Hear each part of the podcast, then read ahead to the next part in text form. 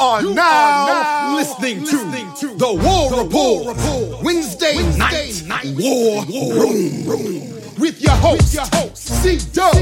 It's your boy Caesar Walker. I got my boys with me. Mike, Mike G, G. Get your weight up, strength and conditioning, development. Ike Jones, Jones. Stop thinking with your emotions and watch the tape. And be real, which is not normal for me. It's taking something out of me. With special guest, J, G, Tate. Let's go!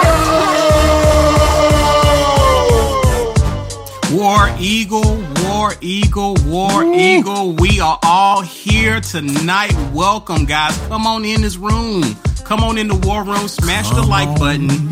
Give us a room. War Eagle in the comments. Shout out your city and do us something. We want to do something special tonight. Tonight, you know, we we used to having a little over 200 people watching live with us, but you know, I'm feeling like 300 tonight. What about you, fellas? Yeah, I feel go. good about that. We I, feel, I, I feel like we, for JG, we need to get up for, to 300 people watching live. So do us a favor. If you're watching on Facebook, share this, tag a friend, just let everybody know we live. All that. Share it across all platforms. Tweet let people know thing, we in whatever here. you Tweet it out. Share yeah. it. Do your thing. Do the necessary. We're trying to get these numbers up. So definitely do the necessary. Fellas, how we doing? Amazing, Good, man. You know what I'm saying? Right. We've been getting our weight up out here. Kind of. Yeah, man. kind of. JG, how you doing, sir? Man, it is great to be here with you guys tonight. Is uh, it's my second time on the show, and I am fired up. Got my Maker's Mark Private Select Woo. from Charred Oak Spirits all right, all right. in Auburn, Alabama.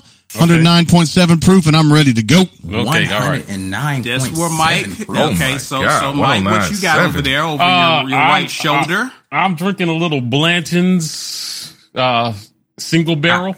I, I re- like I didn't know. Listen, we, we, talked about this before we got on. I didn't realize we was doing it, and now y'all are like actually announcing what you're drinking and yeah. stuff. I mm. feel like I need to run downstairs and go get a bottle. Listen, listen, right? we got about two minutes. You should go get it.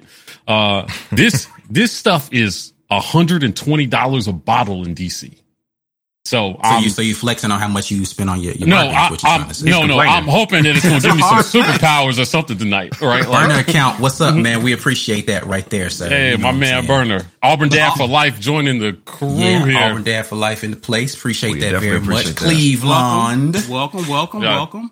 Yes, Cleveland Brown. Hell yeah, Cleveland we love Cleveland Brown. He's the man. Yes. Cleveland Rocks. Yes. Canoe man Cleveland in the house. Cleveland Rocks. So I, uh, so, JG, I hopped over to the bunker for a little bit. Yeah, how'd it go? To chop it up with uh, some of the fans over there it was uh, it was insightful. Okay, did they know you were new? Uh, you know, I tried to be anonymous. It didn't last very long.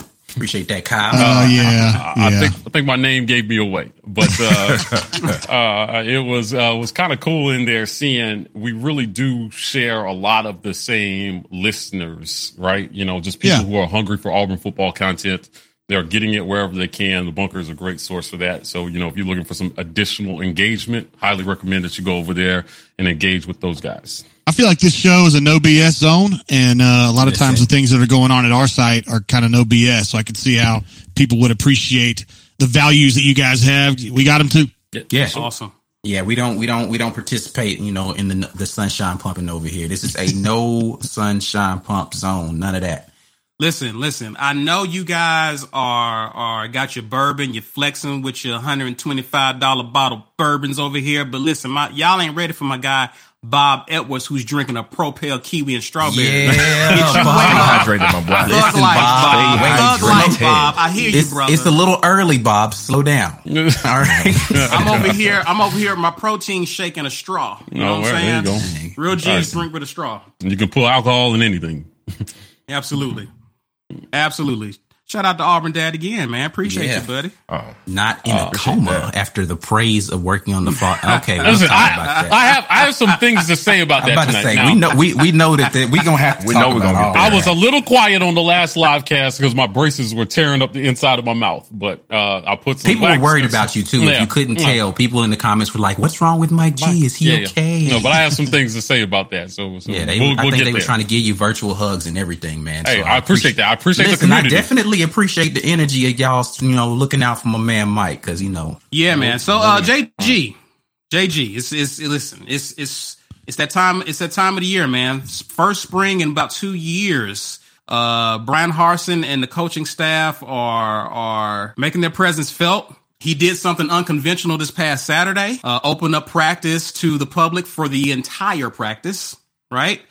Uh, what's your thoughts on that? You know, some people say, "Hey, it's a recruiting tactic," but he didn't have to do it. What are your thoughts on on what Harsin and staff has done so far in the spring? What are your initial thoughts? I mean, on that particular thing, I mean, I think it's great if people can come out, the folks that want to go see that and, and see a practice. It's been, we were trying to calculate this yesterday. We think it's been since 2008 that Auburn's had an open practice. Uh, that's 13 years, yo. I mean, Man.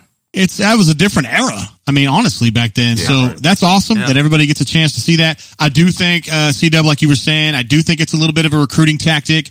That's the way the kids can get in there, the recruits can get in there, and the coaches can say, "Hey, man, we just put it out publicly. I mean, if they showed up, what can I do?"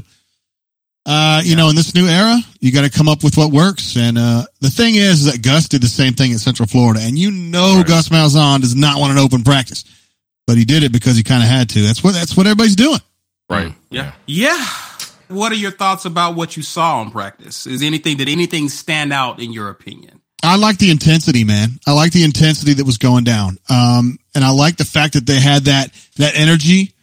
I think Burt Watts was bringing that, uh, one of the defensive coaches that they got from Memphis that we haven't talked a lot about, don't know a lot about, but he's bringing that hype the way that T Will did, the way that Al Pogue did, bringing that into practice and just kind of being that guy that's full of energy. I was glad to see that. And then Harsin just being, man, he gets, he gets locked in. The thing I like most about Harsin is on a practice field, he's tough and he's tight. But unlike Gus Malzahn and unlike a lot of other coaches, he can change that gear, man. And when he gets off the field, he's a he, he talks differently. He's thinking differently. He's in different mode. I like that about him. Mm-hmm. I like that about him a lot. Yo, I saw some cut ups from uh, them doing some defensive line work, and they were just kind of practicing uh, stunts, right? Like how they would attack, you know, one gap, and then you know, guy's going to loop around. For those who don't know about the, how the defensive line stunts or work, the little games they were doing up front.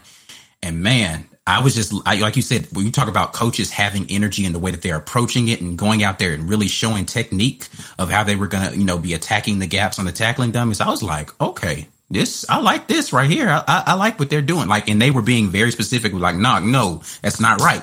Like you need to do it like and really just getting with guys and showing them this is where your hands need to be and this is kind of how your footwork needs to be when you're approaching the gap. I, I was loving seeing that stuff, man, because this is what the kids need at this level. They need someone to refine the technique and show them the things that they need to be doing fundamentally. Yeah, you got all the athletic talent in the world, but so does the guy on the other side. Like this is going to be, and you know, somebody who was a four or five star offensive lineman that you're going to be going against. They're not just going to let you walk through the gap just because you were fast and a four star coming in here. You need to do it right. And they were out there getting after it, and I liked it. Yeah, they're big on effort. And it sounds like from talking to the players that they're big on specificity, the stuff you were just talking about. I mean, you got to get that first foot forward, not your left foot, your right foot. You got to lean this way or don't lean at all. Little things like that, man, to make a big difference when you're going up against 300 pound guys, like you mentioned. Uh, the camps, and they only go so far. Once you get out there on the field, it's about toughness, mental and physical. Yeah. Yeah, absolutely. Um, what do you think, uh, JG, um, about what what did competition feel like out there? Um, you know, I saw some I saw some footage, and quite honestly, a lot of the video that I saw looked very selective. I, I, I wish you could shoot everything. I mean, there's just so much going on in a Yeah. practice like that. Harsin wants it there a lot to be going on. At the same time, he loves this. He wants it to all be on one field. He wants everybody to have their spot on the field, and it's just going all the time. So it's tough to kind of see what's up. I mean, back when practice was open, when I was a younger reporter, I went to offensive defensive line going at it. That that was what my passion was, and I would I would mark down every single uh, confrontation. So like, you know, when you got a guard going against a tackle, uh, defensive tackle guard, I'd write down the numbers and say who I thought won the rep. And I would sit there for 30 minutes, man, and just writing all that stuff down. I love it. That's the stuff I really like to see. And I was glad to see some of that going on. What you're talking about the competition, Jeremiah Wright, I think is the story when you're talking about competition. A kid that was signed late as like a, eh, maybe he can play tackle someday, offensive tackle, I should say. And Put him on the defensive D-line. line. Yeah, he converted Yeah. D line last year. Got some snaps. I think he got maybe 50 to 70 snaps for the season. But man, they're giving him a shot. They're saying, I don't care if you had 50 snaps, play football. Let's do it. Right, and man, he was running with the first team the other day.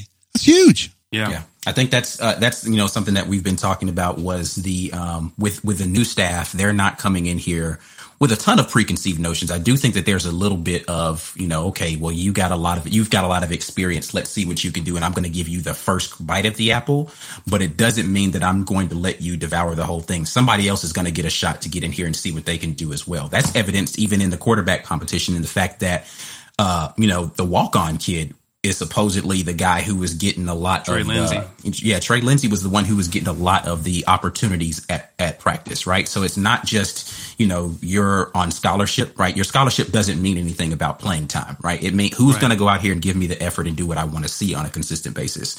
Um, so yeah, uh, Mike said this over and over again. I don't think anybody's job is safe. Uh, you know, we'll, we'll probably get into the specifics of some of that in a minute, but um, I definitely think they are coming into this not deciding before they see the effort on the field who's going to get the playing time. I think that's the right way to do it, man. That way every kid out there is hungry and knowing that he's going to get some run if he earns it. Right. That's the way you want it. Yeah. Yeah. Yeah. And, and that means everybody's got to bring it every single day, right? Because my job isn't safe. And if my effort isn't there, then all right, I'm going to sit down because somebody else is right behind me ready to take my spot. And what that sets up for is these scrimmages are going to be war. Yeah. Like these are Oh, going to be some intense scrimmages. If you if you know that I all I got to do is beat this guy to the left and to the right of me to get this get this this this spot, it's on. So I, I'm I'm just eager to hear what comes out of these scrimmages as a result of that. Hey, Mike G, what did you think about uh, Didi coming in at 5'10? Was it a little shorter than you thought, man? Uh, you know what? Uh, not surprised. They always embellish on the height for some reason. I don't know, man. It's like, you know, don't lie about the height. They're gonna see how, how tall you are anyway, right? Like I don't understand the line about the height. But um I'll tell you what I did think was I heard a lot made of winter workouts. Um, and you know, um, it seems again, it seems like the information putting being put out right now is very selective. Now, I heard a lot about some workout warriors during these spring workouts, but nobody was talking about Dematrius Davis hang cleaning 315 pounds and squatting 430 in winter workouts. Right.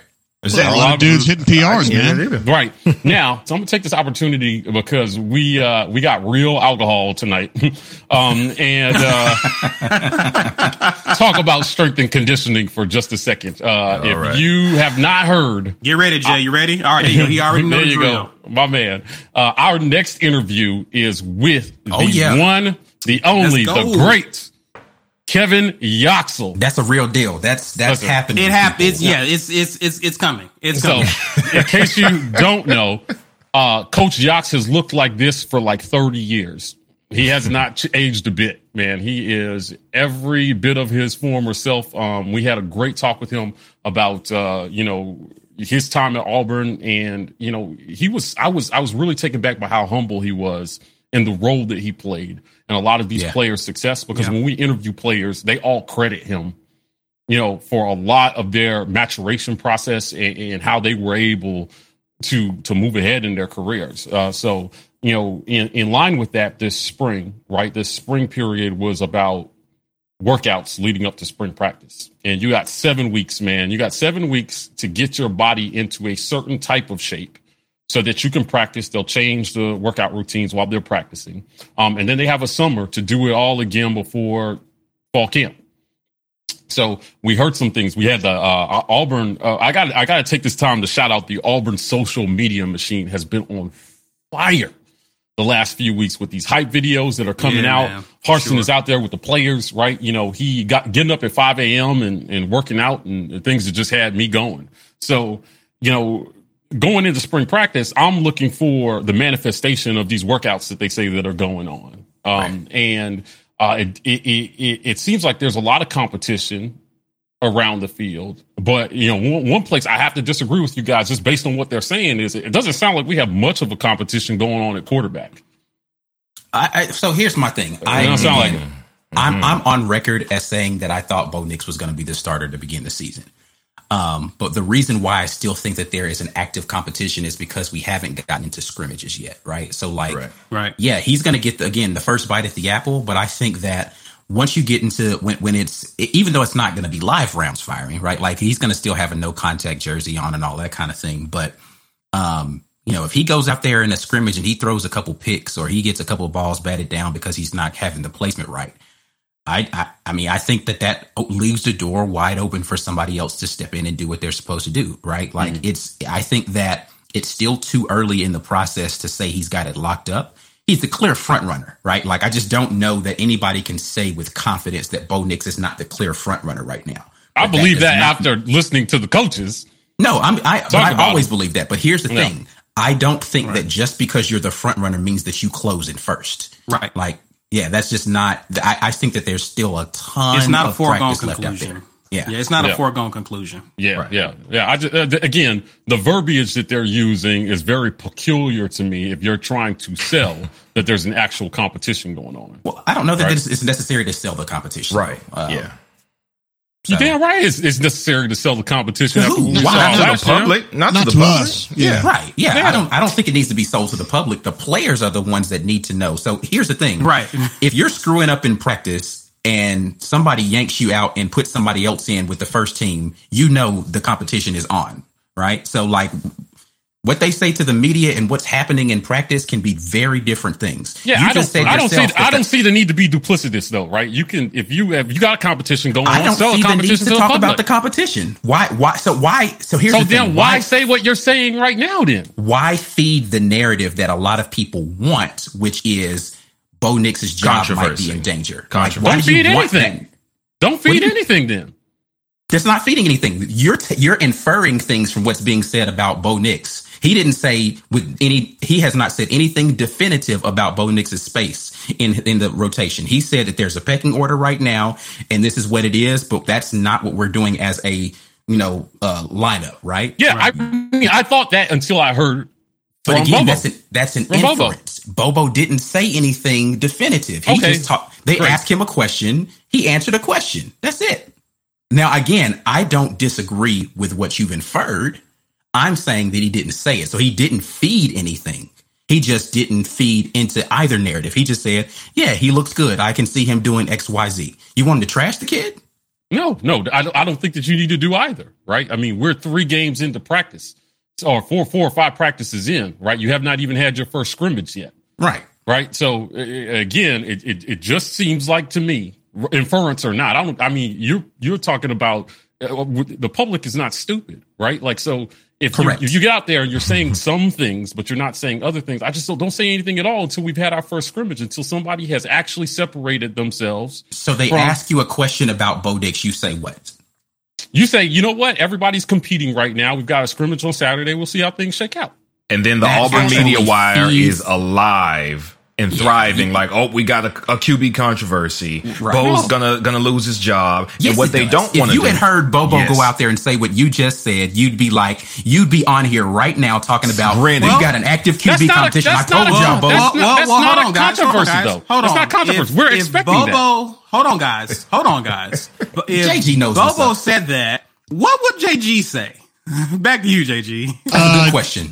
What would you take from me? I think this is a foregone conclusion. I respect what you guys are saying, Mike G in particular, but I, I think it's a foregone conclusion. And they're just saying what they got to say.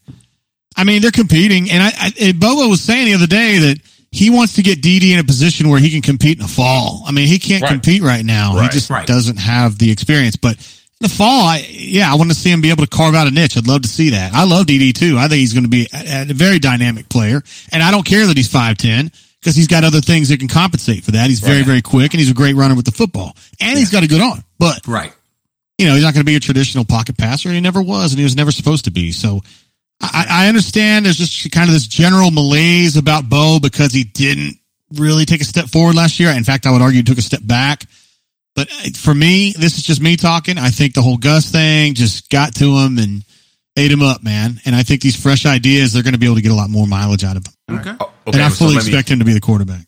All right. So, Yeah, yeah. um, I mean, JG, we know how much it hurts Mike with the idea That's that funny. it may be a foregone conclusion. But based on what you've seen so far, J, uh, JG, with a little bit of reps that the other QBs have gotten, what other QB outside of Bo has raised your eyebrow the most? I mean, you got to give Trey Lindsey some ups. I mean, he's been out there competing, and that's a name that I wasn't paying much attention to.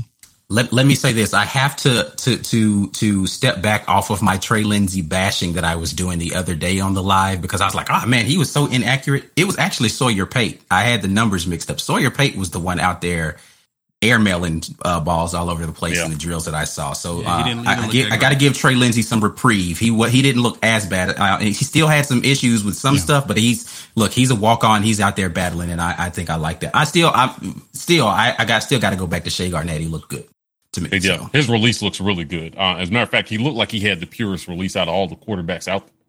there. Just, Yeah. I mean, it was smooth. He was on target. Uh, they were doing they they filmed the drill where uh, they dropped the, the the ball right in front of the quarterback. They catch, turn right, and deliver a football. Man, and he was throwing strikes right at the neck of the guy. Barely had to move his hands catch it right so um uh I, I was impressed with some of uh what i saw um i think probably one of the most important things that's come out of this is is that i had a different thought process going into these practices but after listening to the coaches i do think it's a foregone conclusion that bo is going to start the season how he how they finish is is something else, and they can go out there and say whatever they want. But man, the way they've treated these first few practices, it doesn't seem like there's much of an open competition to me.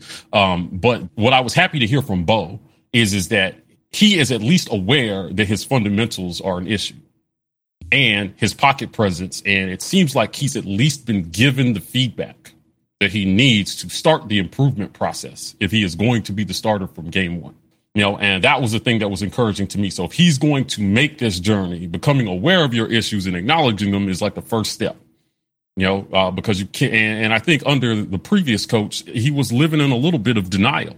Now you cannot deny these things because these coaches aren't just going to overlook that.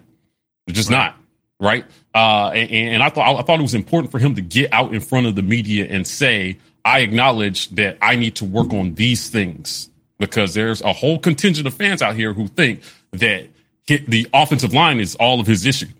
Fix the offensive line and you fix Bo. And I'm like, no, man, he has a whole host of issues that have nothing to do with the offensive line. Right. Uh, and th- there are things that he can work on that will improve his game dramatically. Regardless, not, not regardless as if the offensive line has no improvement to make, but you know, in, spite of how they play, there's still some things that you can do better because a lot of people like to talk about how the offensive line helps the quarterback, but but we don't talk enough about how a quarterback can help a struggling offensive line. You know, we talked to King Dunlap. He he blocked for Michael Vick. He talked about how hard it was to block for a guy that you never knew where he was going to be while you're trying to maintain a clean pocket and he's running all over the place. And what do you see in those situations? You see a lot of holding calls. You see a lot of guys just struggling, a lot of big guys struggling, running all around trying to block for this guy that runs all over the place. You know, and so staying, uh, drifting out of the pressure and staying into the pocket and helping your guys protect you is going to be super important if the offensive line is also going to take a step this fall.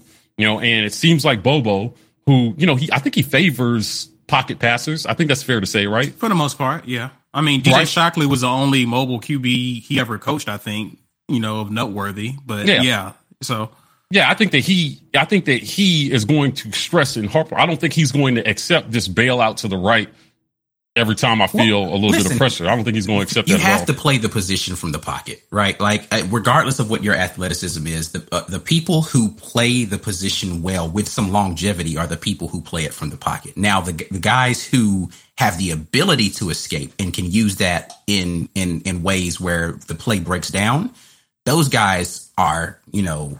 Your, your Aaron like Aaron Rodgers is probably the prototype of that. Where it's Aaron like, Rodgers, Mike. so elusive, but he's still so freaking accurate, regardless of whether he's moving in the pocket, outside of the pocket.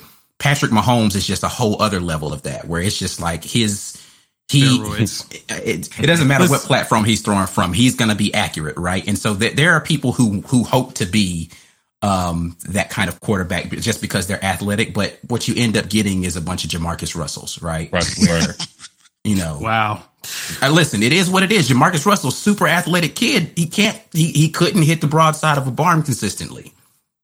First round draft pick.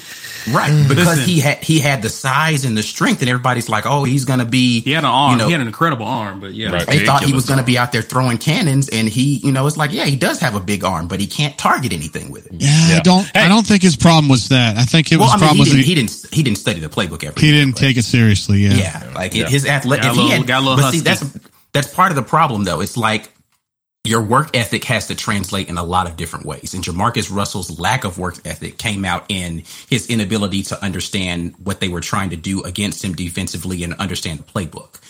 Um, right now, again, not to bash the kid, but right now, the work ethic that Bo needs to be putting in isn't just in lifting weights, right? Like we know he's a workout warrior. Yeah. Can you understand the fundamentals of playing the position from the pocket? If he can figure that out and he can put it together with all the God given gifts, you know, sky's the limit. But we just Yeah. got to see that, right? Inst- instincts. You're talking about changing instincts, and the only way to do that is with a ton of reps, right? You know, instinctually, if you're going to change what you do when you you your mind is under duress, you just have to rep it under duress.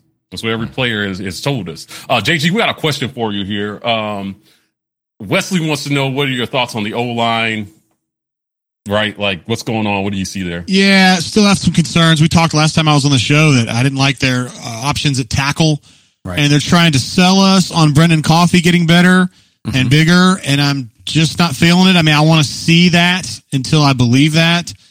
And Alec Jackson to me is better as a guard. I think that's what he's going to play this year.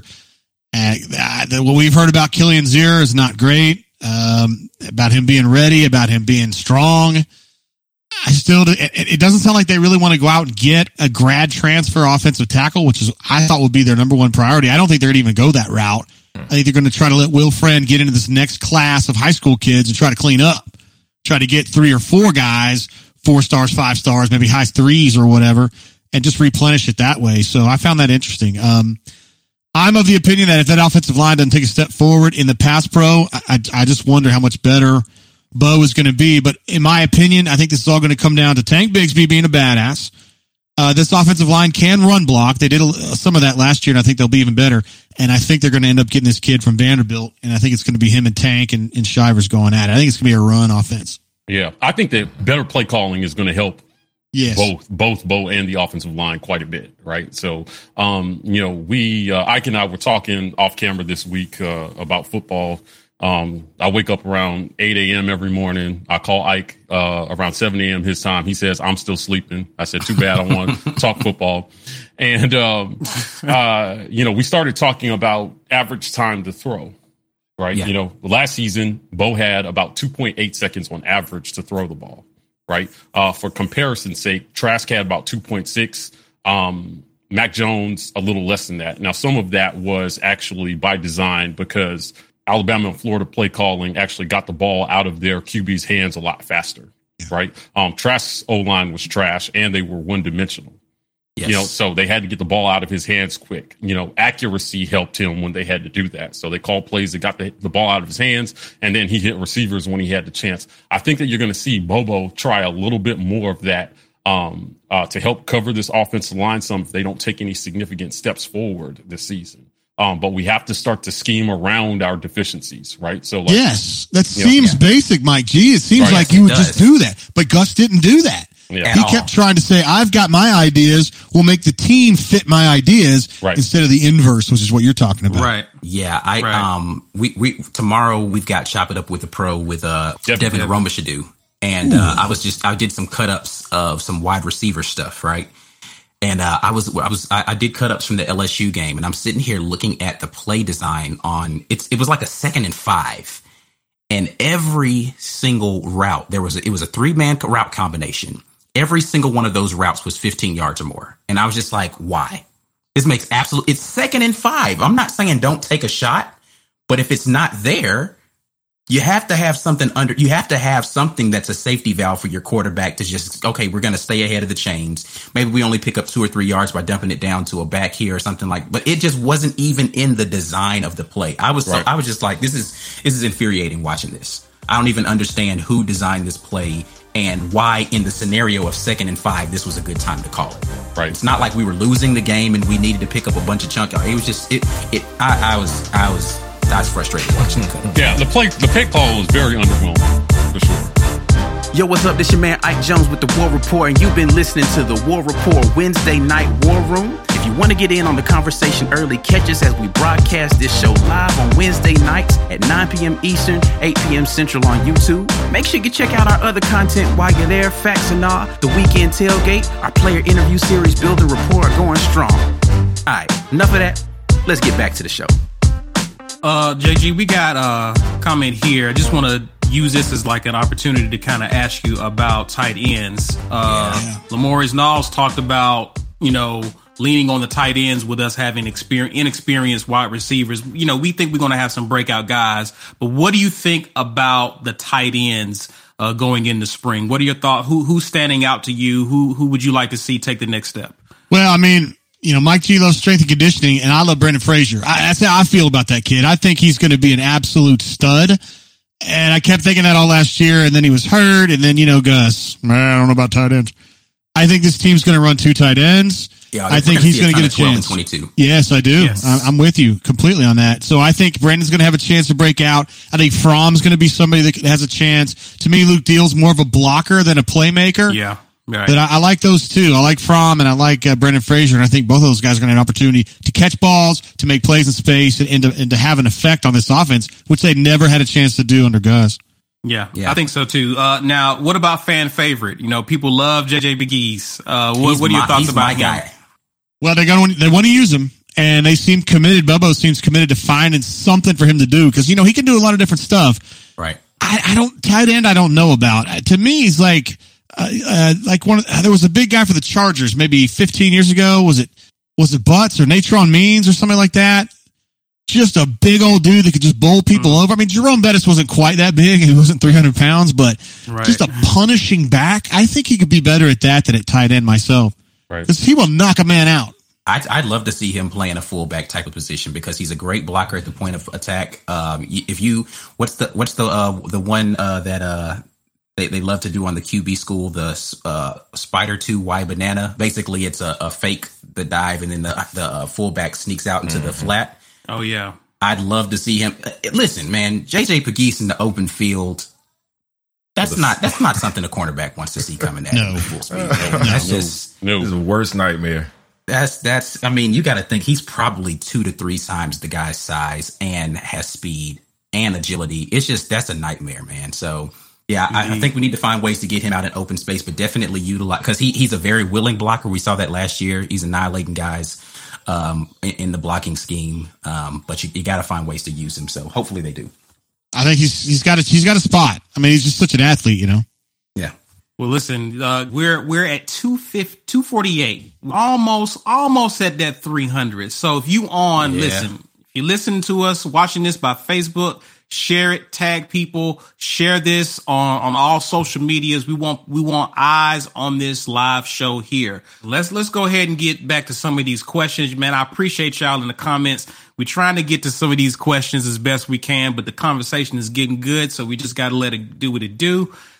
CM, Yeah, let's talk JG. defense, man. What's the likelihood of, of Miller coming in in the summer and actually beating out uh, one of our current cornerbacks? So there's also been some movement around in the cornerbacks as well. So if he does beat out, who do you see him beating out? Yeah, that's the trick. I mean, it sounded like Rogers been having a hell of a camp so far, and he's made a great impression with his coaching staff. So Right. McCreary, to me, he, he's got a spot.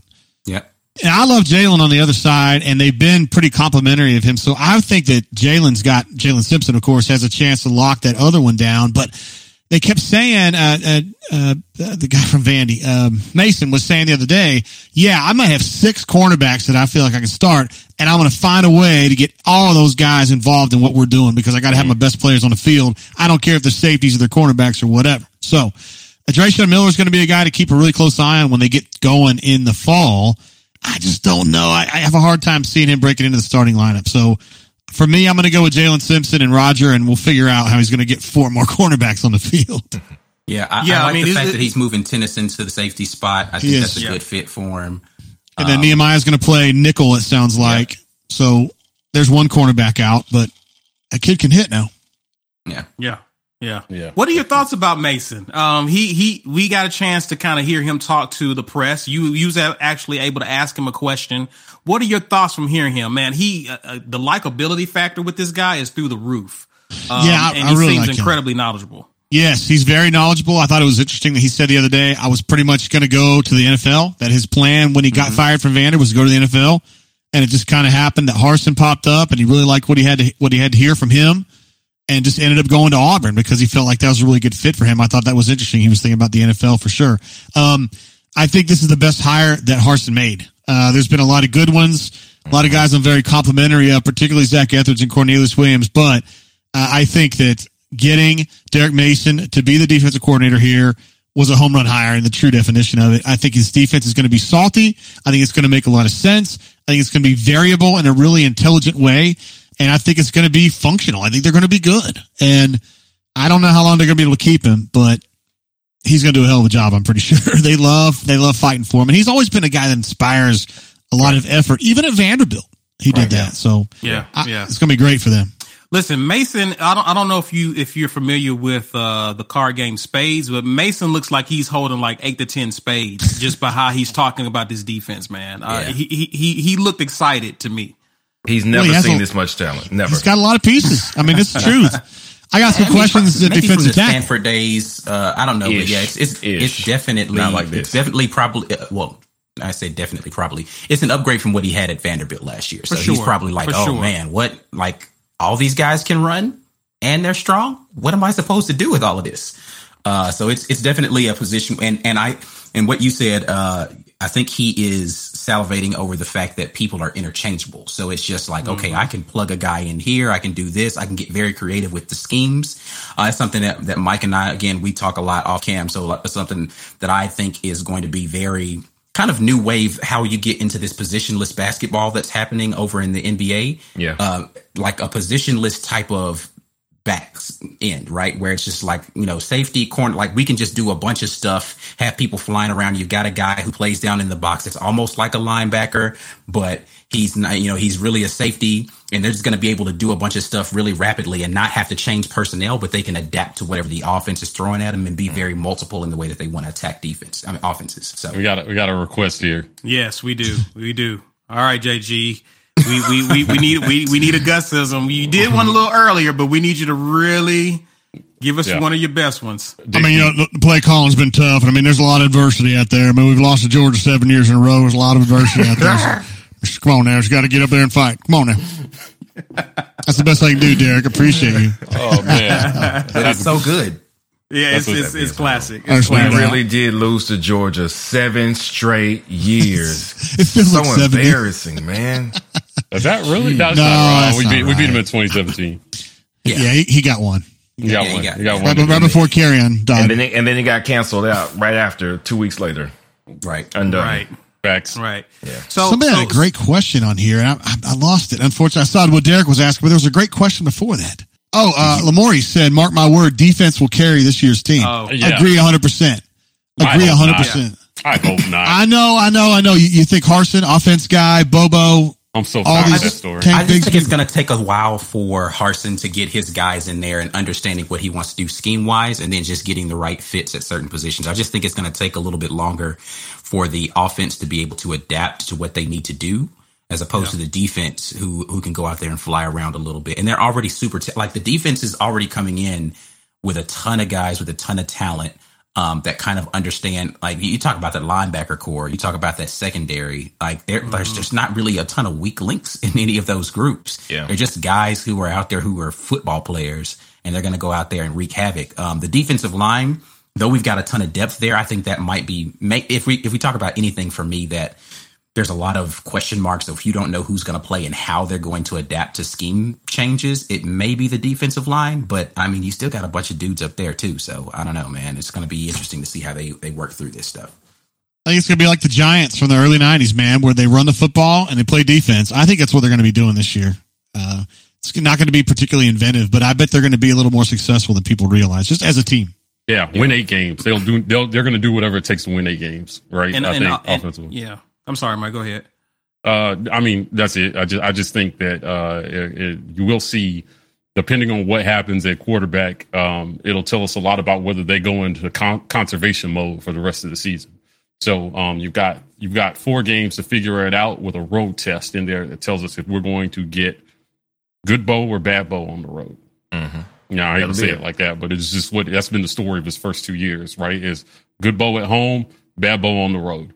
So um, we got a road test at Penn State um, that'll tell you a lot about how he's going to do under adversity because I do believe he's we're going to start the season with him, and then you know uh, based on how they feel about the guys backing him up, I'll be interested to see who wins that backup job, right? You know whether it's the safe, you know safe kind of pick for the backup job. You know, I thought that was the only reason that Loy was in the running because you don't expect to have to play him. You know, I just, you know, he's got one year left. I, I, I didn't see why Loy would be a serious option unless he's going to win the job and, and, get you 10 wins this season. Other than that, you know, no offense to Grant, but I don't want to see you, man. I want to see the future. So that being said, who's left? You got Garnett and you got Davis, and then maybe Trey Lindsey has inserted himself into the conversation here. So the person that wins the, the, the backup job will tell you a lot about what they think and where they think the season will go. Yeah, I, right. I don't, I don't know about that. Out. I think there's going to be different solutions. So, like, if Bo were to get knocked out for the rest of the season with eight games right. to go, I think that's a different choice than if Bo's got a sprained ankle and it's one game. You see what I'm saying? Right. Eight games to go, right. I bet it ends up being Dede, in my opinion. One game, Grant Loy. Yeah, I hope that's so. what I think is going to happen. But but but that's my that's my point about who wins the second job. If Dede doesn't win it, right? What does that tell you about if you and you feel like you have to pull Bo going into SEC play four games in? What does the backup tell you? What does that tell you, JG? Like, I'll be surprised if Dede's the backup going into the first SEC game. I, I mean, I just right. think it's a long way to go. And, yeah. and, I like him as much as you do, but I just think that's a long way to go. And, and also, not necessarily speaking of that, but there's been a lot of spring heroes through the years. I mean, you know what I'm saying? That's true. That's true. So let's not yeah. get carried away with Trey Lindsey just yet. Okay. Yeah, and, and, and and was that a product of of Gus though? Because Gus was notorious for letting people shine in spring and burying those guys come fall camp. Yeah, we hear all about this guy is the greatest greatest next thing, and then doesn't see yeah. the field for the rest of the year. there's no yeah. doubt. Spring's tough though. It's pretty tough. Listen, I want I want to go back to defense here. I see uh, TD Moultrie living up to the expectations as an edge rusher, overshoot uh, from making a play. Uh, man, yeah, TD. I, hope so, man. I just, you know, like, listen, the the thing about TD is never been talent. Again, this is another kid whose talent's never been questioned for the guy. Uh, it's just his discipline on the field. He just he stop jumping off sides and getting penalties and put yourself in a position to be able to play more consistently, stay out of the doghouse. Um, do I think that he's going to be able to do that now? I don't know. Like, I just, I, listen, he's had years of this same thing am I supposed to believe in one summer? I mean, one one off season, he's supposed to turn the corner on that. That's yet to be seen. Um, right. Yeah. I, I, don't. The the reason why I'm a little bit lower on the I don't know scale for a guy like TD Moultrie is because I don't doubt what the defensive staff has been doing over the years to develop players. You can see that evidenced by how many people we're putting into the NFL. Right. Right. So right. I don't think that he hasn't been getting tutelage. I just don't know that he's been taking to it well, and he's definitely been playing out of position. Um, right. So is shifting back to a more natural position going to make him a better player or more disciplined player? I don't know. I don't right. know the answer to that. So what what what are your thoughts on because Mason he spoke very well about his assistants and he he loved the idea or the fact that he's on staff with two other defensive coordinators yeah. and how how those guys are helping him to be very creative defensively with the talent that they have. What are your thoughts about that? Yeah, he's fired up by the staff, man. Um, Schmedding is someone that was kind of pushed on him in the sense that he came over from Boise, but I think that Derek's gotten along with him really well. It's a good mix of young and old. I mean, you got Zach working with him on the back end, young guy. Well, I guess Zach's, yeah, fairly young. Yeah. Uh, you know, and then he's got an older guy on it, Nick Eason on his defensive line who's an older guy. I mean, he's younger than me, but you know, he's, he's been around a long time, particularly in the NFL. So it's, it's a nice mix of, of guys. And got Bert Watts with him, a guy who's got a lot of experience too. So I think he's really fired up about. It. He loves having that experience, and he wants to be a collaborator. Right. He's not been a guy that just uh, kind of like the opposite of Gus, where Gus is like, "I know everything, and you know whatever you guys want to say is fine." Like I think Derek really wants to hear opinions and form it. You know, form his opinion based on what the other people have to say instead of just, "I know what I'm doing." Right. Right. It's a big difference. TD though, I'm a little skeptical. Um, and we saw him. He was rushing the other day. We didn't, we were thinking he would play some more outside linebacker. Looked like he's still playing like edge, and I don't know about that. Mm, yeah. Mm. And that somebody asked who's going to be the other inside linebacker besides Pappoe. I think they still have Zakoby McClain lined up on yeah, the inside of line. Zakoby for sure. Yeah, those are the guys slated, and they put up, they put on some weight in the offseason too. So I, I, think they're I think they're primed to play that position this well, year. So, I mean, from what you hear them talking about, um, you know, somebody asked about the the snap count that those guys had last year, like they were just constantly on the field, and I, I think he's going to be rotating some guys in a little bit more this year to try to give them some rest.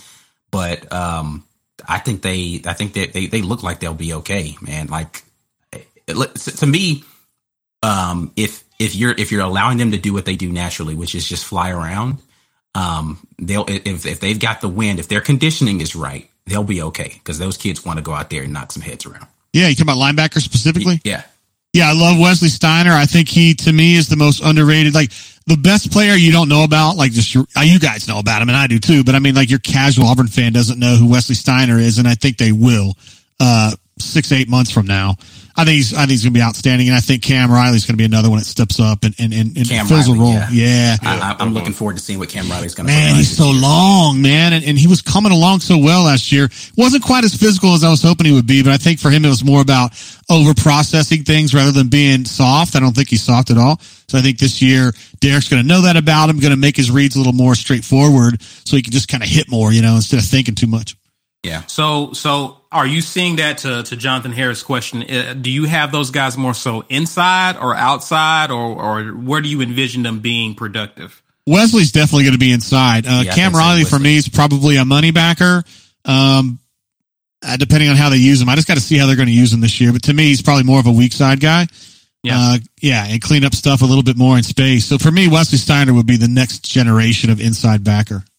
It's going to be interesting um, at that the edge slash outside, you know, four three linebacker. I mean, three four linebacker position because there's a lot of guys who are vying for that. Um, you know, you've got the the transfer kid from Northwestern. You've got uh, you know the the freshman that we just got. Uh, what's his name? Um, Derek. Somebody help me with names. You know, y'all know I don't know people's names. Dylan Brooks. One we just signed recently Brooks. that transferred from Brooks. From Dylan Brooks. Dylan, Dylan Brooks. Brooks. Thank you, Dylan Brooks from Tennessee. Uh, you've got uh, you know the the Chandler Wootens of the world. You've got freaking uh, I don't know, man. We just got a ton of guys who I feel like can line up outside that are um, that they can rotate in and out. And that's the thing again when we talk about defense is likely going to be the strength. There's just so many pieces that you can just rotate in and out that I don't right. know that we drop off just because you've right. got your second team out there. Like it's right. just a ton of people with talent that they're just coming at you in waves and they're going to remain fresh unless you're going to try to run tempo on us and, get, and, and tire them out. Uh, I just don't know how you can combat a team that's as deep as what they look like they're going to be. Listen, this stood out to me. Lee Hunter looked like a man amongst boys out there. He looked he looked insanely awesome in the yeah. way that he was taking on double teams and just kind of pushing people around out there. So um, I think that's he's, encouraging. He's, he's kind of a uh, they have him they have him um, playing at Zero Tech or I don't I, don't, I, I didn't watch a ton of this. No, he's inside. Yeah, for sure. Okay. Zero Tech, and he's kind of like uh, Demarco was a long time ago. He's built like that, kind of a stout, uh, shorter guy, taller than me, but not a real big dude.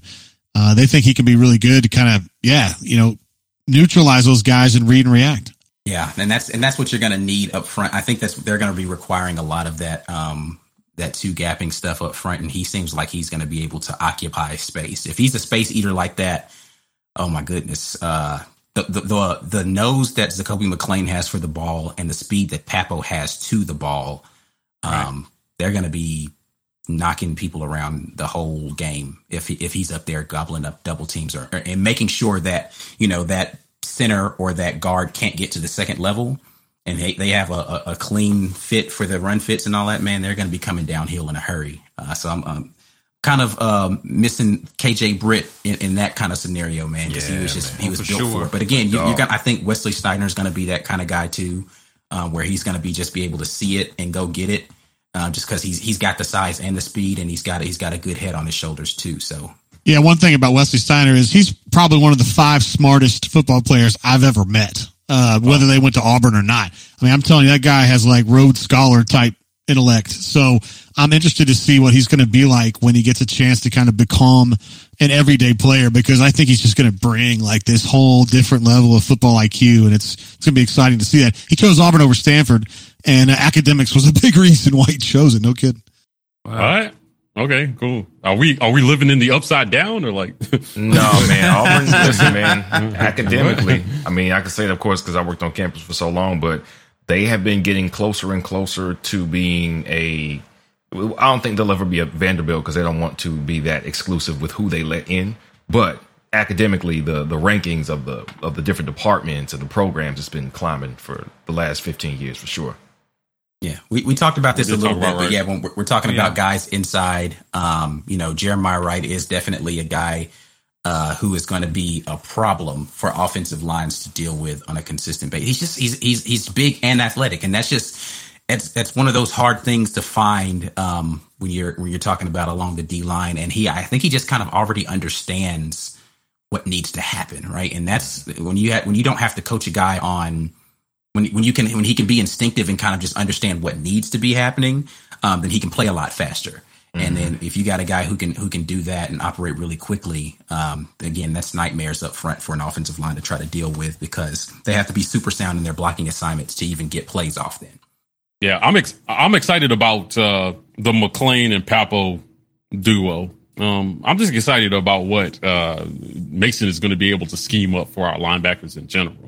Indeed. Um, you know, I think that there was once upon a time we were linebacker you, where it was just literally linebacker after linebacker. If you haven't seen our interview with At Williams, I highly suggest you go back and watch that. Just one of the he again, you talk about smart guys that you talk to. He is just one of the smartest players that we've interviewed. Um, and you know, I we asked him about what it was like to come up behind guys like Mark Brown and Dontarius Thomas and and and uh, Dansby. Karlos Dansby, right? You know, and then play alongside uh, Karibi and um, uh, Travis Williams, and and then go undefeated, you know, as a starting linebacker on that squad, you know, and uh, it just seemed like at once upon a time we were just producing guys at that position consistently, and then you know we had guys like Bynes along the way, but you know the production at linebacker kind of really fell off, and, and and we had some talent fall by the wayside along the way as, as well too. So you know it'll be interesting to see how much better in a three four we can be when those guys step up and start doing doing what uh, we've seen over the last fifteen years. indeed. Indeed. Um, I I, I want to. I want JJ. Can you comment on this? Hunter Uh, looks good. Good O line or bad O line? I Good think Hunter ba- or bad O line? Bad O line is part of it, and uh, just spring hype is part of it. But I think the kid's going to be a player. Kevin Steele felt really strongly about this kid, even though he was injured for a little bit. And they also, I don't think they were playing down in Mobile last fall. Is that correct? I don't think that they had a chance to play much at all. Right. So, you know, he was kind of off the radar and we didn't know much about Lee, but we know that Auburn really liked him. And so far he's been impressive. He's, he came ready to play. He wasn't one of those kids that was fat and sloppy and needed time with, uh, Yox, as we like to say, uh, to get ready. He came in ready. So, I mean, that's, that's all to his advantage. And I think being here now means I think he'll have a chance to play a little bit this fall, but I just wouldn't get carried away with expectations for this year with him. Yeah, definitely. What about wide receiver? Um, Malcolm Johnson Jr. Oh, yeah. so let's let's Let's go ahead and go plug once. that. We we we will be talking a little bit about wide receiver in our facts or nah. So uh, that dropped. To, did it drop today for our members? It's already out for members. Yeah. Uh, so for members, you can go ahead and watch the facts and all. We talked a little bit about the wide receiver position in that, specifically Malcolm Johnson Jr. Uh, but for those of you who have not joined in membership, that drops for you on Friday. But yeah, talk a little bit about how, how- what your thoughts are, JG, on the wide receiver position. Yeah, so it looks like their number one group uh, the other day was let's see, JJ at slot, uh, Javarius Johnson at slot, uh, MJJ or or Malcolm uh, at one spot, and then uh, what Kobe and Elijah Canion are kind of switching off there. But the thing is that Ga- uh, Capers is is out right now. He's kind of Right. banged up. All right. If you're asking me who the top three wideouts are, I, I'm I'm skeptical about JJ. So for me, it would be Kobe Hudson, it would be Canion, and it would be Capers. Those are my three that I think are the best. Malcolm Johnson for me would be the best slot guy. I just want to see how they're going to use him. He is definitely to me going to be a better football player than Schwartz with similar speed. I do think Schwartz is a little overrated. He's a great sprinter. He's a very fast player. I don't think he's a great football player. I think Malcolm has that same kind of speed, and I think he could be a better football player, a better Agreed. receiver. I'm I'm think how I think about it right now is between Javaris Johnson and and um and Malcolm Johnson, where they're going to see the field the most in this season, barring injuries or people all that kind of stuff, is in the special teams. Like I, I think that one of those guys is going to be a return specialist for us next year. And they're gonna dazzle at the spot just because I've I've watched tape of them returning kicks and I'm just like, yeah, these kids they, they got some special juice to them. Um, and then when you go four wide, right? When you go to a four wide, then that's where you're going to see them get into the game um, and really be one of those dynamic Right. uh, pass catchers in that space. See, Lawrence said, uh, so what about Shedrick? You know, to me, Shedrick Jackson's kind of like uh, Cody Burns was. It's kind of a blocker, can catch a ball in space a little bit if needed. But to me, the other guys have a lot more explosiveness. Just my opinion.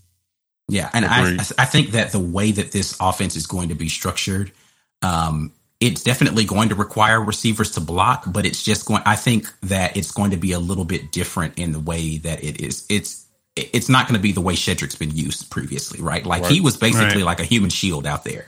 We're going to run a quick wide receiver screen, and you're going to be the the point of attack blocker. Uh, that's not what, what you're going to see a ton out of this offense. Uh, you're going to see some of it, right? I'm not, but I think that um, all of the guys that you talked about there, including JJ Evans, who we haven't mentioned, are just big physical dudes, and they're just gonna they they can do that. They can go out there and do that, and they're not as big a liability. I know people think I bomb on Shedrick too much. You know, I get I get I, I understand the, the, nickname that I gave him last year. I'm not. Gonna what was it? Tonight. I'm sorry. What was I don't, it? I don't recall. I don't recall. Okay. Uh, all right. All right. all right. Fair enough. Okay. Um, somebody in the comments is definitely going to say it. Um, but. I, you know, I just don't think that, you know, he is, you know, like you just said, JG, the same type of athlete the rest of these guys are. So if, if I don't have to sacrifice the physicality and I can still get the athleticism, then I got to play the guy who gives me both. Right.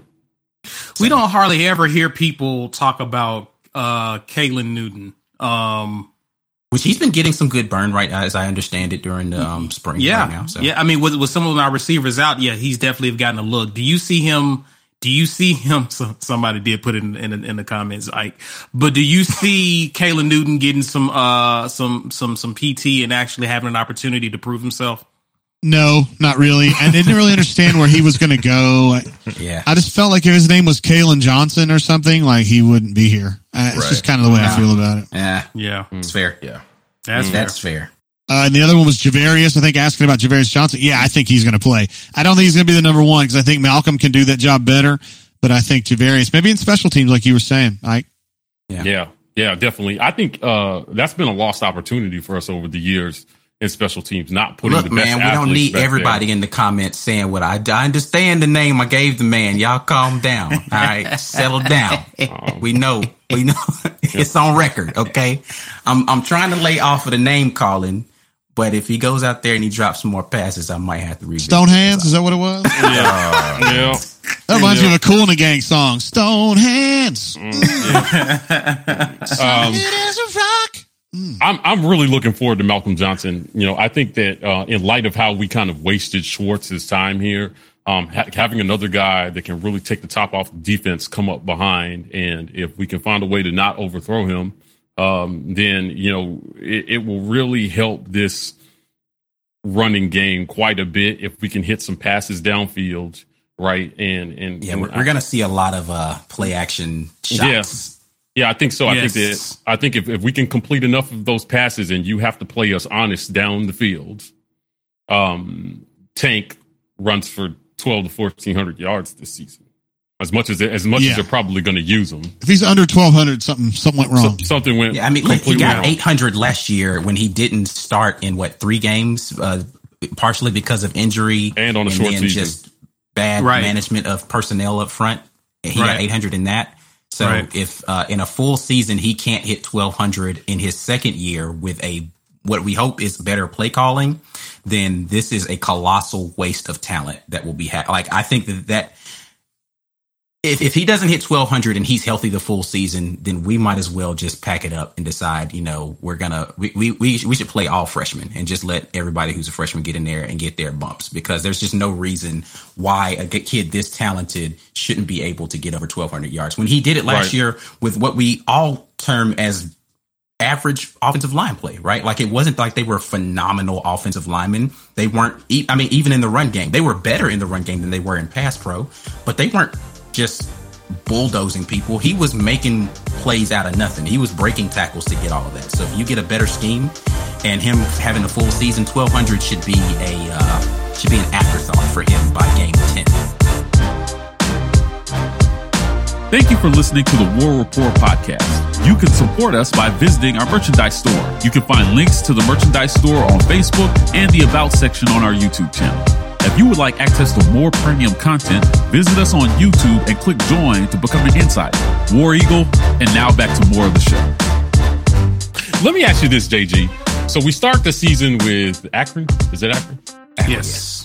Like, what do you expect to see in game one? Like, what kind of game plan do we expect to see them come out with? Basic, Right. man. Real basic. And like you guys are saying, there's going to be a lot of play action. There's not going to be a lot of exotic, exotic passing. I think they're going to be riding tank. I think that Vanderbilt tailback's going to get here and they're going to help. They're going to split the, the load with him and you're going to see defense. I think they're going to keep it real basic. Penn State, they, they're going to break some stuff out for Penn State, but I just don't think it's going to be a sexy offense next year. I think they're just going to grind and they're just going to try to possess the football and let that defense win games. I, I feel like that's a smart thing to do. Yeah. Yeah. Right. And listen, I, I'm all right with it if you know if we're playing ball control and we are are dominating the games, right?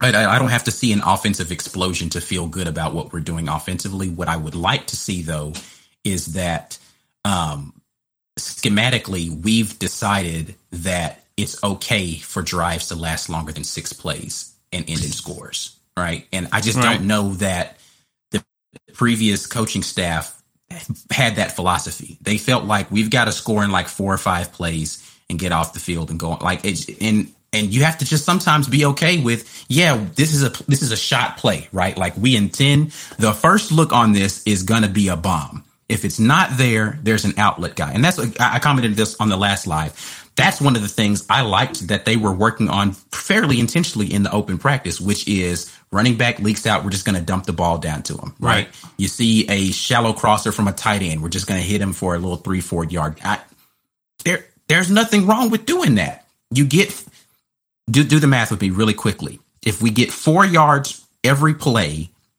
how many yards do we get? 350.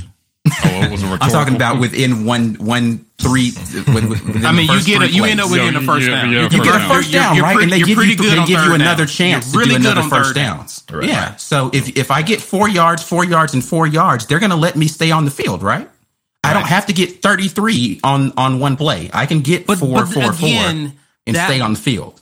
But to your point, Ike, that was Gus Malzahn's mantra. Was ch- he talked about chunk plays? Now we love chunk plays when they're there, Yeah, right? it's- I'm not saying don't but- take your shots. You got to do it. It's a mandatory But- thing for every offense. Stretch mm. the field. But, when you when you prioritize that over taking what the defense gives you, it becomes frustrating when you you're missing plays because you're trying to get the home run play, right? And and, and I think I think with with Harsin and company, I think they're I'm actually on tape. fairly decent at math, Walt. So hey, listen, don't, don't back on me too hard. Uh, right. Yeah. JG, let me let me ask you something. Um, you know, in terms of uh season success, right? What what do you think is a successful season? Now, you know, we're week into practice, you know, and I know it's probably a premature question, but what do you think uh, is a successful season here for uh Bryan Harsin in his first year? Eight wins and uh, signed some high school good offensive tackles. Agreed. The end. Yeah. I, I think it's that simple, man. Get Wait, your is it- offensive line straightened out Yeah. and win eight games and show that you can do this, that you're competent. I think he is. Just show it. And then let's build from there. That's what Right. I would say. so competence in the SEC. JG, does it does it matter to you which eight those wins are? Do, does it matter if do we have to sneak a Georgia, a LSU, a Bama, or an A and M? Yes. Okay, so we've got to get one of those. Yeah, beat Georgia. I think Last so. guy couldn't do it. No. Yeah. Yeah, facts. Period. Yeah, Fact. yeah. Yeah. And also, I'm pretty fired up about that. I'm fired up about that Yox interview too. By the way, um, Kevin He says- Yoxall. He says hi, by the way. Yeah, I mean he's the man, Wait- dude. He- wait till we I'm not sure I'd you. still be here if it weren't for uh, Kevin Yoxall. Um, I was really, really fat, 317 pounds, and uh, I went to him when he was Auburn strength coach and said, I, "I don't want to be this anymore." And he gave me, you know, like he, he sat down with me. He didn't have to. He wasn't getting paid for that. And explained a bunch of stuff to me. Took me in the weight room, the old weight room they had. Showed me some exercises, and he said, "Just stick with it and check back with me, you know, periodically." And I did. And I lost 100 pounds uh, Wow. because of the things that Yox told me to do. It took me eight months, but I did it. And one time I was around, hanging around Yox. He was very proud of me for doing that. And another, it wasn't a coach, but he was like a staffer, was like, I said, I want to do some of these workouts that the football players do. Look, man, am I going to be as good as Dontarius Thomas? No, but I wanted to see if I could go through it because I had lost all that weight. I was pretty in shape for me. I mean, I still looked like a, you know, like a dad, but nonetheless. And this staffer goes, you're fat, but couldn't do anything out here. And Yox turned around. Yox was pissed, and he said, "You shut your mouth. That man lost hundred pounds. You've never lost shit in your life." don't tell him what he can't do. JG, you want to do it? And I was like, I don't know, Yox. But anyway, I love him standing up for me. Listen, thank you for cursing for me. My mom was watching, so I Oh, couldn't no. say it, but I like that you said it. He did. Uh, he did bow up though, and had my back on that. So Yeah, he's a good. great dude. He's a great Hey, dude. JG, we got a request here. Yeah, I see that. This is this is uh, the the the, the stand up hour of JG Tate. You guys are having them out I'll here. tell you something real important on our offensive chunk plays. We got to have those, and uh, you know, we're trying to score. And if we can't score in five plays, we just might as well punt it. Five plays. okay, hold on, wait, wait. Do do one for. I have a request. Do Gus ordering something from the Waffle House after after beating Akron. Yeah, I don't know about the one. He lets Kristi order for him because yeah, that's how he rolls. But I did ask him one time what his favorite uh, food was on the road. He said, "Man, some cheese pups from Krystal." I was like, gnarly, man. Oh man. Got an iron stomach. I can't eat Krystals Yeah. no more, man. It's Yeah. not. No. I wouldn't agree. So listen, uh, it's been a theme all week. I want to address an elephant in the room about uh, our favorite quarterback. thought we weren't doing elephants in the room no more. I thought we uh, decide on okay, that. whatever. It's supposed to be Yeah. the eagle or tiger Uh, in the room, but and whatever. uh, how I feel about him. Um, I think that our best scenario is is that How I feel about him. yeah. I mean, Dear I think, Bo. I, I think our best scenario is that he takes the next step.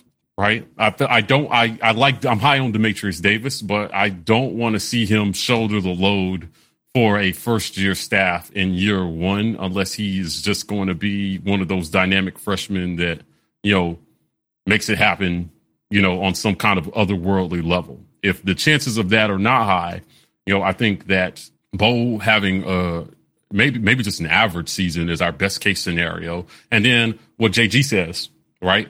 Um, we ball control and defense wins the day. That's a good season for Auburn next year. Right. So I agree. I'm I'm rooting for Bo. Like I, I think that if if four games in, we have to decide that he's not the guy the wheels could fall off the wagon for the rest of the season. You know, uh, and, and or if you're trying to just scheme around what he can't do, right, get right, that's not a good situation for Auburn. And I want to see Auburn win more than I want to see a change of quarterback, so that everybody's clear here, right? Like so, um, I have nothing. It's nothing. It's never personal with us. We criticize play, not players. You know, so at the end of the day, you go out and you do do what And you're this- supposed to.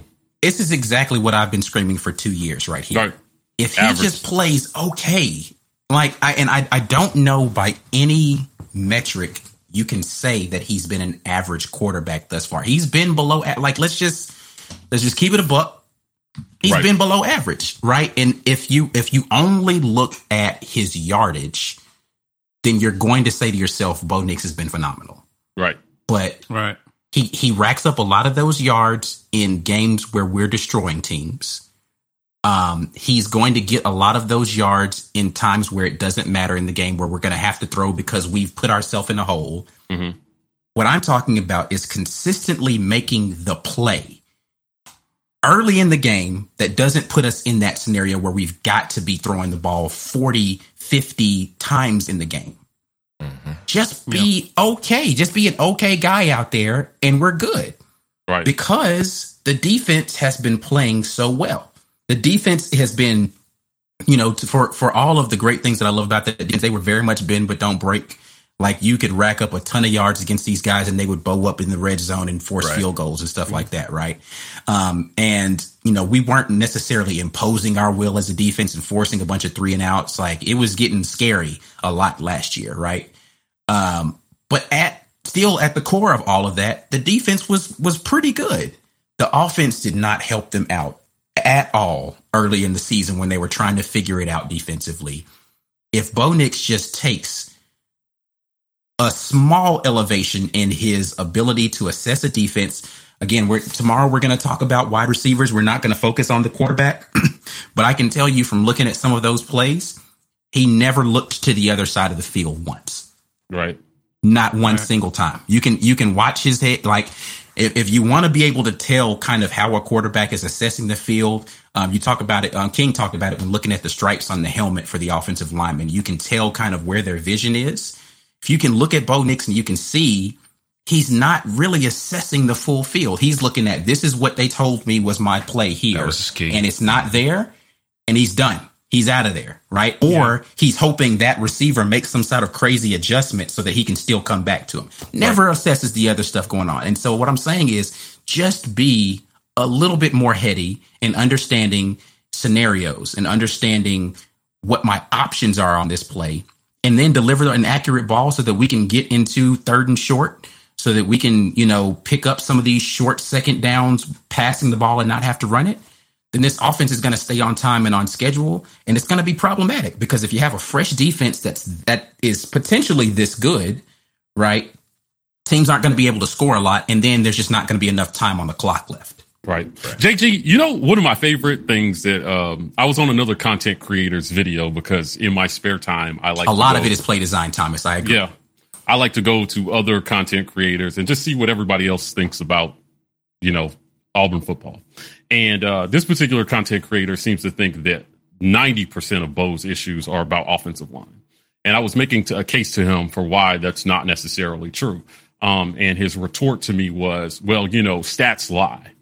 And I was just kind of like, well, I don't really think stats lie. I think how you interpret them can lie. Right. But, you know, I think stats are stats. So um, he says, that uh, you know, if you look at the tape, Bo's running for his life every other play. And I said, that's that's not necessarily that's not that's not factual. That's not necessarily true.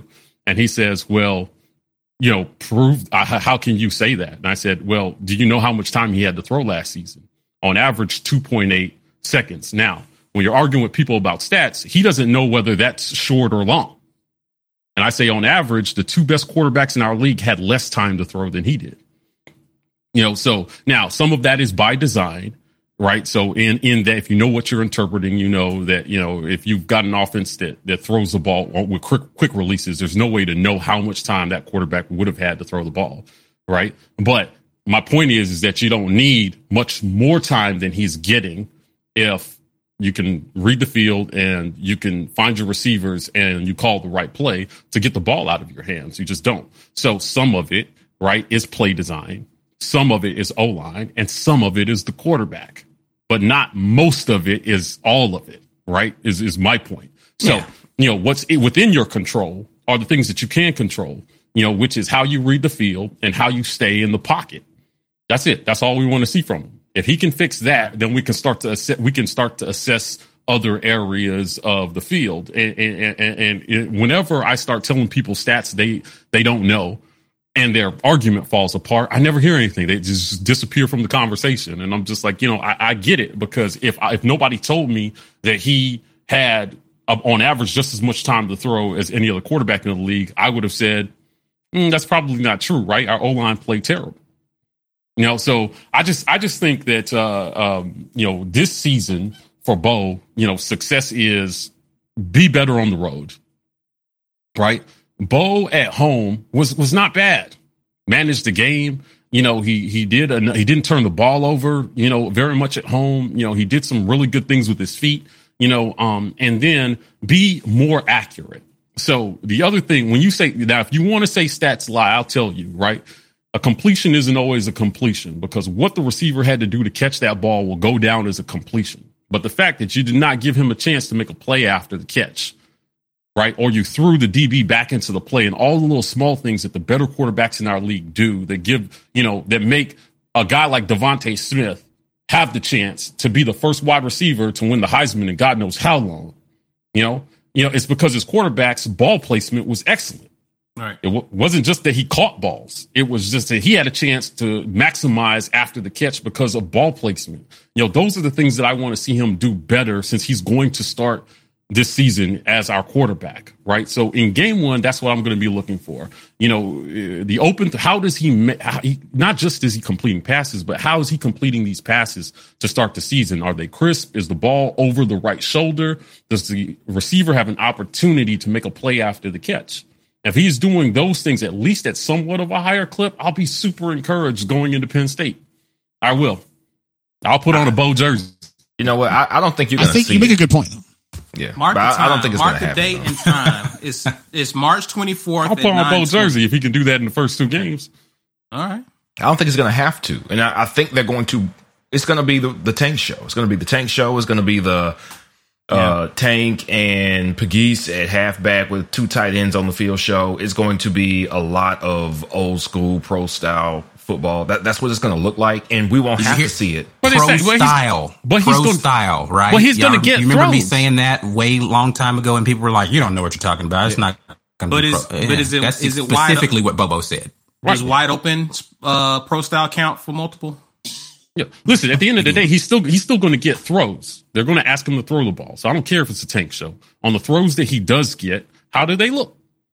Right on the plays that they do call for him, can he just execute those in a way that allows them to continue to lean on the run game? He just has to do enough to keep the defense honest so that they cannot stack and the box again, against that's, Tank. that's all I've ever Yeah. asked him to do. I've never said that I want Bo Nix to be a Heisman quarterback. Like I just don't think that he has to in order for us to win games. No, I don't convincing. And, and I think and I think something that you guys have mentioned. Uh, we're going to get your get your take, JG, in a minute, but I think what we have to do is is in the play calling in the first few plays of your first drive of the game, set it up to where Bo can easily get comfortable in the offense and relax.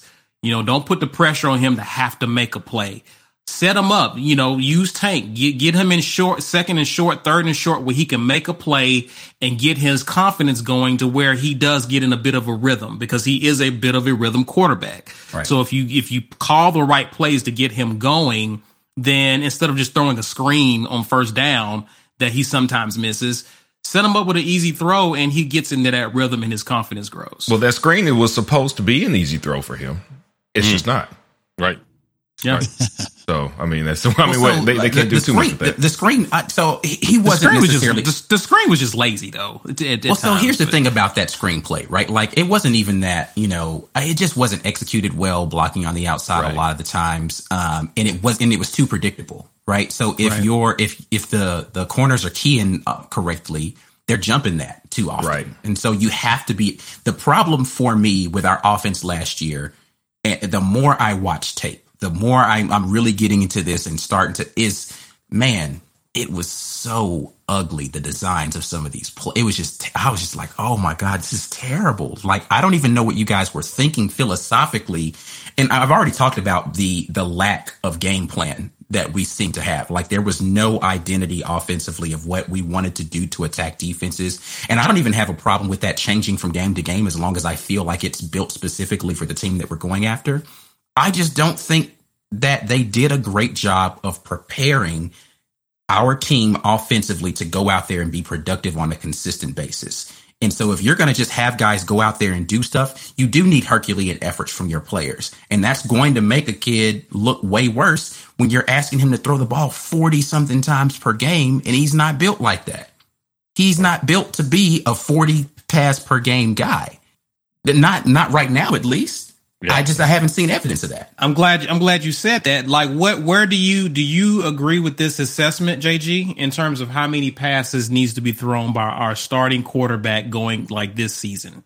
At least Uh, starting off, like, where where do you think we should be in terms of how often we're throwing the football? I don't have a number in mind, honestly. Uh, I just think it's it's about what's working, adjusting to what's working. But I I think it's going to be tank. I think they're just going to do that. So I I, I appreciate that you're really you're really invested into this Bo uh, storyline, and he's an interesting case because we all thought he was going to be better than he's been so far. But uh, to me, it's going to be about tank, keeping him healthy, and getting enough first downs to do what's got to be done. You know what I mean? So, who- so do you think uh, Shaun Shivers takes the next step this year? Because you're going to have to spell Tank. You know, if the objective is to keep him healthy, you don't want to run him into the ground, but you are going to focus your game plan around him. So, who takes the next step behind Tank Bixby this year to you? I feel like Shivers is doing what he does. I, I think you're seeing a fully fleshed version of him right now. So I think that's what you get. I think they're going to get somebody else. And I think this kid from Vanderbilt's a real possibility. And if he gets here, I think he'll be a guy that's going to be splitting time uh, with Tank too. Tank doesn't want to be a 40 carry guy. He understands what it means. These kids today understand they don't want to be Chris Johnson anymore, you know. get a million carries in college and a million carries early in your NFL career, and then you're just spent. You can't continue to earn. Uh, He wants to let's keep it a reasonable workload, and uh, they're going to figure out a way to do that. I, I like Shivers. Uh, he's he's he's great. He's a good Auburn dude. He's he's a very tough dude. Uh, what he did to that Alabama safety uh, in the Iron Bowl will never be forgotten. Uh, it's an iconic moment in Auburn football history, and it'll always be for him. Uh, but I just think he's just kind of what he is. I think they need an actual number two. Somebody like Tre Mason. Somebody like a Tre Mason, you know? Not a bruiser, a kind of a quicker guy, but agile. Yeah. Yeah. Low Tre couldn't be gravity. tackled.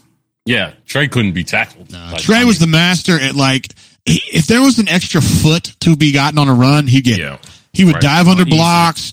He would roll over blocks. Anything it took, man. I swear he got 500 yards in his career from just little in, in just ingenuity like that. So, so, so you're not uh, sold on Devan Barrett actually making that transition and being a number 2 I'm not. No, I think it's spring hype. I like Devan. He's he's worked hard. He's been out there working and grinding every single day, man. And I know he doesn't get any run, and then everybody thinks he's a big bust, and I don't think it's fair. And you'll never hear me describe him that way, but he's been out there busting his butt all this time. Yeah, I don't Same. think it's fair. I don't think that's fair either. Considering who he was behind, the fact he got moved to the other side of the ball. Yeah, I agree with you there. The other kid that uh, that we just got, um, Jarquez. yeah, he's not he's Hunter. not here in the spring, right? He comes in the summer. Correct. yeah, okay.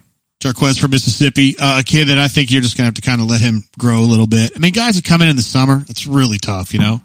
I know Nick Marshall did, but Nick Marshall was a different beast altogether. Yeah, listen, uh, talked about that. I mean, we asked him specifically uh, about, you know, uh, spring versus summer workouts, you know, and uh, what the difference in emphasis is on training uh, during those two periods. Uh, so um, it is, he, he, he did mention it is tough for freshmen essentially coming in in the summer. Uh, and uh, way back in the day, they didn't hit campus until August. Correct.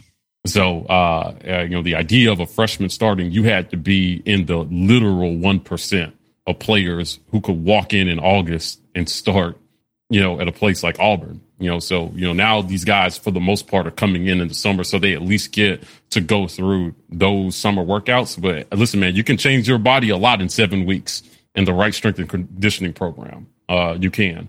And uh, some of the reports that we're hearing coming out of camp was, you know, uh, was it Owen Pappoe said that we're going to look like Marines Yeah, come fall. You know, I mean, these guys are really excited about the things that Pittman is putting uh, them through in the weight room. And he comes from the Yox coaching tree. He was a GA for Yox back in the day. You know, so uh, Yox knows him well. And I think that uh, with some of the different things they're being asked to do, uh, it's generating enthusiasm you know, and that foundational mindset they're going to need, you know, to grind out this next season is going to be really, really important, right? Like JJ, I hear what you're saying on what this season is going to be like. I just hope you're wrong.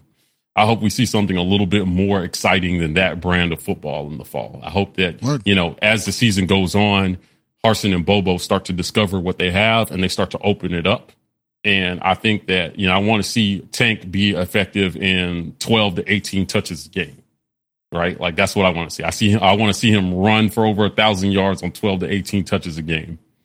I just And want them to be more more um, inventive. If if Tank is going to be your guy, I mentioned this before uh, about the, one of the things I like about the way that Clemson uses the running back. Right? It's like, all right, great. You want to stack the box against him? We're going to find other ways to get it into his hands. And I Right. think Tate can be that kind of back that can we can catch it out of the backfield. I can even split him out on a play. Right? And he's going to run an actual route. Like I mm. just want to see them understand and and I've talked about this with Mike Bobo. That's one of the things that I actually like about Bobo. People can say what they want to about his conservative nature. Um, he understands who his playmakers are, and he's saying he's going to make you defend your his playmakers in a variety of ways. So I'm going to get the ball into their hands, and I'm going to move them around, and we're going to figure out ways that those playmakers can be effective, even if you think you've got a, a way to, to bottle that guy up. Right. Um, so looking forward to that. JG is uh is is Tank gone after this year? You think Yeah. he's yeah, done? I think yeah, I think he's last going to year with be. I think he's going to be a stud. I think he's going to get He's his. a sophomore, right? Yeah, he's just Yeah, a sophomore. He's a true He's a sophomore. He's got another year. He's got another year. Yeah. okay. He could be ready to go. Why, why you. y'all wishing him away? Just wait. Hold on now. Wait, wait, time out, time out. What's the rule? Is it is it two years removed from high Three school? years or out of high school. Yeah. Three years out of high school. So oftentimes you can leave as a redshirt sophomore, Okay, got it. but because he didn't redshirt, That's it would have to be next That's year. right. Okay, He's gonna all be ready though. He's He gonna just, be an he absolute just plays stud, man. like he's already been in college for two years. That's that's what Yeah. it is. Yeah, I, I, um, uh, this fall is going to be interesting. Um, I have, I've set aside a select number of things to break this off season during Auburn football games, and um, we're we're still working out how we're going to film that and bring that to you guys live during the game. JG, you do something that I admire, in that sometimes during you will go live. I, I saw a brain drain, like a seven hour brain drain. It was, Yeah. Was it the draft that you were sitting Like through, how? or or was it what, what was that that you were sitting through? No, it was the football games, man. Uh, I got really drunk and we just kind of went for seven hours. yeah.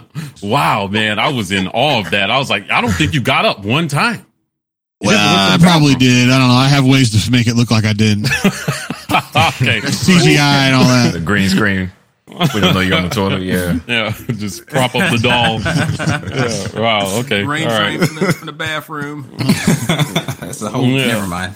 That's a huge joke. Never mind. Yeah. Just So we, uh, we'll, we'll find a way to, uh, to bring you guys some of that. But I, I expect this to be, uh, some emotional ups and downs this fall, uh, with this team, um, as we watch Harsin go through the process. But I will tell you, uh, in terms of coaching, I like at least what I'm hearing and seeing for the most part. I think that Harsin has proven himself to be at least a, uh, a good figurehead and emotional leader. Um, the players seem certainly seem to have bought into what he's selling. Uh, the ones that Yeah. stayed Agreed. you know and um you know i think that the excitement that we are feeling from the players is something that we have not felt in quite some time you know uh, so uh the new energy that he's bringing in is going to be something that's really important because if you want to win i think the other thing about a successful season is just a season in which he wins enough games to be able to recruit in 2022 Right. you know, Yep. uh, I think I think his biggest recruiting tool will be what he accomplishes with this team. And JG, to your point, uh, you, you got to look competent while doing it, so players can come in and say, "This guy's going to know what to do with my talent." You know, Right. so you know, you know, if if Tank leads the SEC in rushing, the next running back will think, "This guy knows what to do with my talent." right. if Bo takes the next step, then the next quarterback will think this guy knows what to do with my talent. Look what he did with with Bo that Gus couldn't. You know, um, and so you know, for all those reasons, you know, I want to see all these guys succeed. But but I think that that, that that's what a successful season is definitely going to look like uh, for Harsin in this first year. Um, he seems like a, he seems he's, he's he's bringing a military style approach, but he Agreed. also seems like he he knows how to have a little fun with it as well too. Yeah, and Derek same way, man. Derek's got that military attitude about it, so they Yeah. go they go well together. Yeah, definitely, definitely. And then but then then there's Bobo. Yeah. and then there's Bobo. yeah, I'm just not sure what to the make end of, of the uh, right of. Mike just yet. Um, but uh, I think that he's an interesting fit in that group. Uh, when they have the coordinator meeting with the head coach, I'd love to be in that room to see see how Mike old Mike fits in. Yeah, I, I, have seen a few people mention it in the comments about George Pickens. Apparently, he had an ACL tear, so definitely, uh, you know, uh, don't wish any ill will. Hopefully, he has a speedy recovery. He's a talented wide receiver, uh, likely going to the league next year. So, JG, we want to thank you, friend of the show, for coming on again and, and blessing Yeah. us with your presence, your Yes, your your insight, your knowledge, your wisdom, everything you bring to the table, man. Bourbon, thank you, man. Just- Yeah, thank you for All the good Blanton's. Your Gus impersonation. I Mike, you, you paid a lot for that, to be fair, but I did, and I drove a long way, but I got it. but you got it, and I think that's a great bourbon to have if you're going to have is- just one. Yeah, it's, it's Yeah. a very really nice one. I've got like last me a fifty, but that's cool. it'll, it'll last me a while. I'll still have this bottle when the, the, for the next time you come on the show after spring practice is over. So Hey, I love what you guys do. Love that you guys keep it real. No BS. I feel like we're on the same team as far as that goes. Yes, glad to have, Hey. glad to be here. Thank you all for letting me have, let me come a second time. Yeah, we, Well, we'll have you back. After, maybe after A Day gets here, we'll have to Yeah, bring you back through. Word. I'm on. Awesome, awesome. Well, guys, listen, you know what to do. If you haven't already, please like and subscribe to us on YouTube. You can also find us on Instagram and Twitter at The War Report. You can also find us at TW Report on TikTok. We're signing off, but as always, War Eagle. Or There you go.